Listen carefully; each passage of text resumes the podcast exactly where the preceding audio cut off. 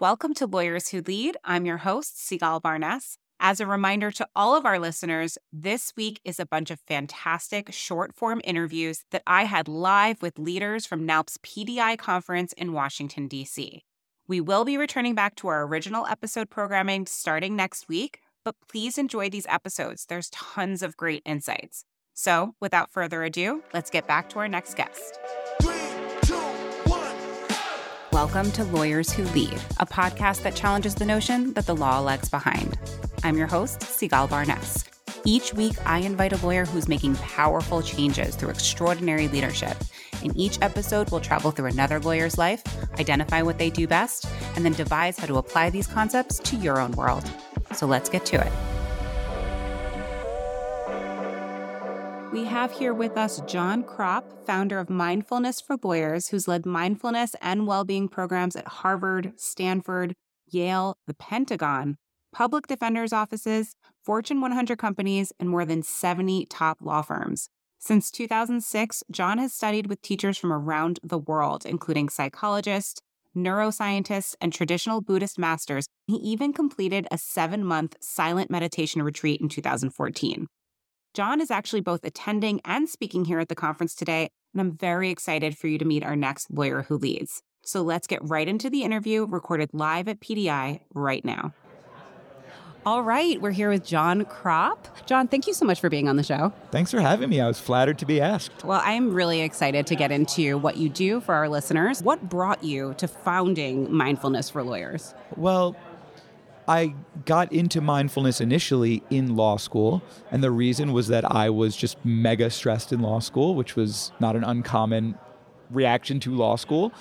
I also have ADHD, and so I was at a pretty competitive law school, competitive environment, and I felt like I was having trouble keeping my head above water. Everyone was so organized and disciplined.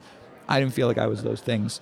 So I got into mindfulness initially because I'd heard, learn to meditate, it helps you focus, helps with stress and anxiety. So that was the initial interest. And then once I got into it and started exploring it, I saw how much deeper it went than that and started to take it pretty seriously. Did a lot of studying, did a series of increasingly long silent meditation retreats. And then so fast forward to 2014, I graduated from law school in 2008. Fast forward to 2014, I go on a 7-month silent meditation retreat. And then when I came back, I had a law school roommate who was at a big firm and who was struggling, and he saw on Facebook that I was back and reached out to me asking if I could share some of the stuff that I had learned. And so we hopped on Skype. It was not Zoom yet. And I shared some stuff, and he encouraged me to consider teaching this stuff more broadly in the legal profession. So I started doing it really just on the side while I was still full-time at my firm. But it was well received and it grew organically. And after about a year and a half of that, I sort of ran out of vacation days to do that. And so I just switched to doing it full time. That was 6 years ago now. That's an incredible story. Can you just give me one thing that you learned? I'm sure you learned many things, but one thing you learned from that silent retreat, that silent meditation retreat. Yeah, absolutely. I would say here's one big thing. Thoughts are overrated. I feel like 95% of our thoughts serve no purpose except to clutter our minds. I am not anti-thinking, right? In the legal field, of course, we need to analyze, we need to problem solve, right? As people, too. But we think compulsively, and our minds are just crammed with dumb little thoughts that don't really do anything except stress us out, distract us, keep us from just sort of quietly enjoying our own existence. Yes. That's a great takeaway. It's not anti-thinking, but it is being more mindful about your thought process and how it's affecting you and whether it serves you. Yeah, it's not only not anti-thinking, it is pro-skillful thinking, right? If you actually calm all that clutter, the more insightful thoughts, the more useful thoughts, the more productive thoughts, those rise up, right? And those become clearer, more accessible. There's not this background hum of all this nonsense drowning them out. So why did you come to NALP's PDI conference specifically to speak on this matter? Oh, I love PDI. I owe this groovy career that I have now to PDI. I've just met my whole quote unquote network in the law firm attorney development space comes in large part from coming to this conference. You know, everyone's so gracious and warm. I was talking with Jay and Megan from NALP last night. They were sort of busting my chops a little bit about the first time I came to PDI in 2016, where apparently I was very twitchy, very nervous, sort of running around saying, I need to meet this person, I need to meet that person, where do you meet with people? And seeming very stiff and nervous. And of course, everyone was really lovely and welcoming. And so, I don't know, maybe it's lame or weird to say that I really look forward to a corporate conference, but honestly, I really do. Everyone's so nice. I don't think it's lame at all. I feel the same exact way about this conference. I also still a little bit get nervous, I think. But in general, everyone is so warm and gracious. So I agree with you 100%. Yeah, I mean, I'm an introvert. And I also sometimes get a little bit of social anxiety. So having to sort of come, it is sort of a networking thing. Right. But just the character of the people here, by and large, makes it very easy to feel like you're just sort of hanging out with friendly people. You're not here hustling up business. You know, the sort of businessy stuff happens organically as a result of just being nice to nice people. Yeah. And having some fun interactions with cool people here. So that's the vibe at PDI, I think.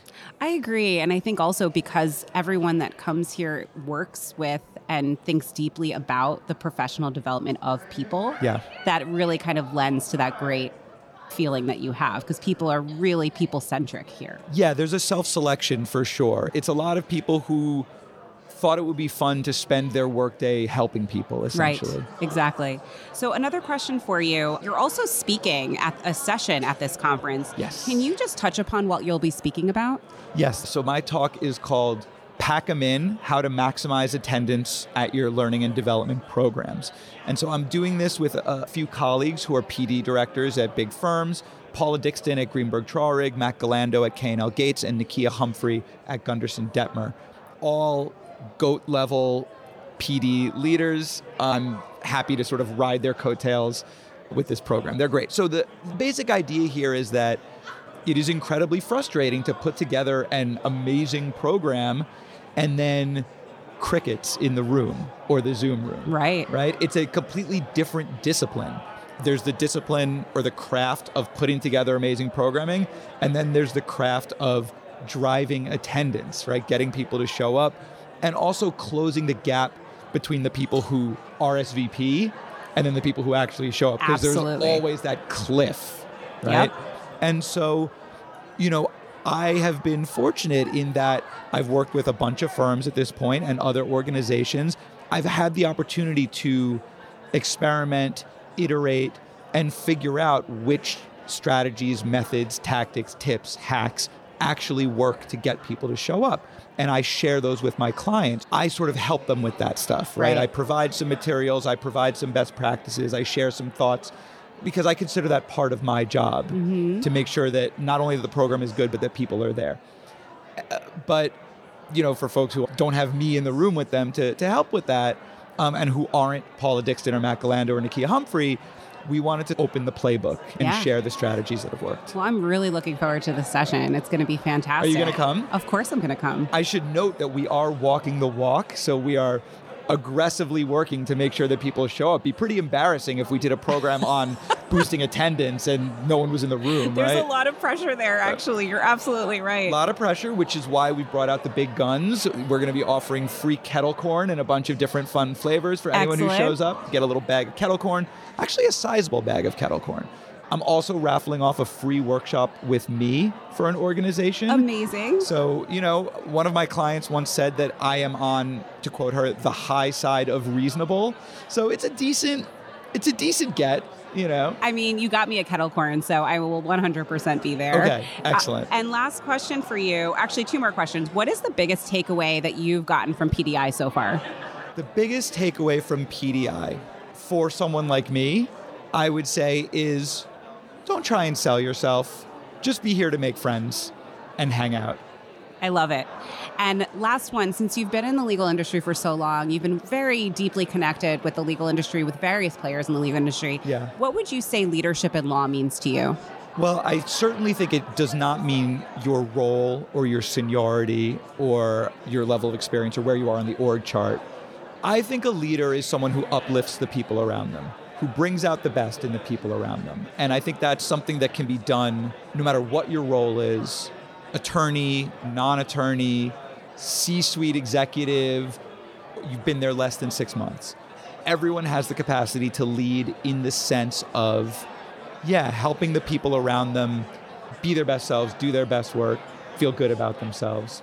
That's what I think a leader is. That's excellent. Thank you so much, Jon, for being on the show. If anyone wanted to reach out and connect with you, what's the best way they can do that? Oh, just go to my website. It's pretty easy to remember. It's mindfulnessforlawyers.com. I did not get creative with the naming, but I think it says what you need to know. Mindfulnessforlawyers.com. There's a contact me thingy up in the right-hand corner.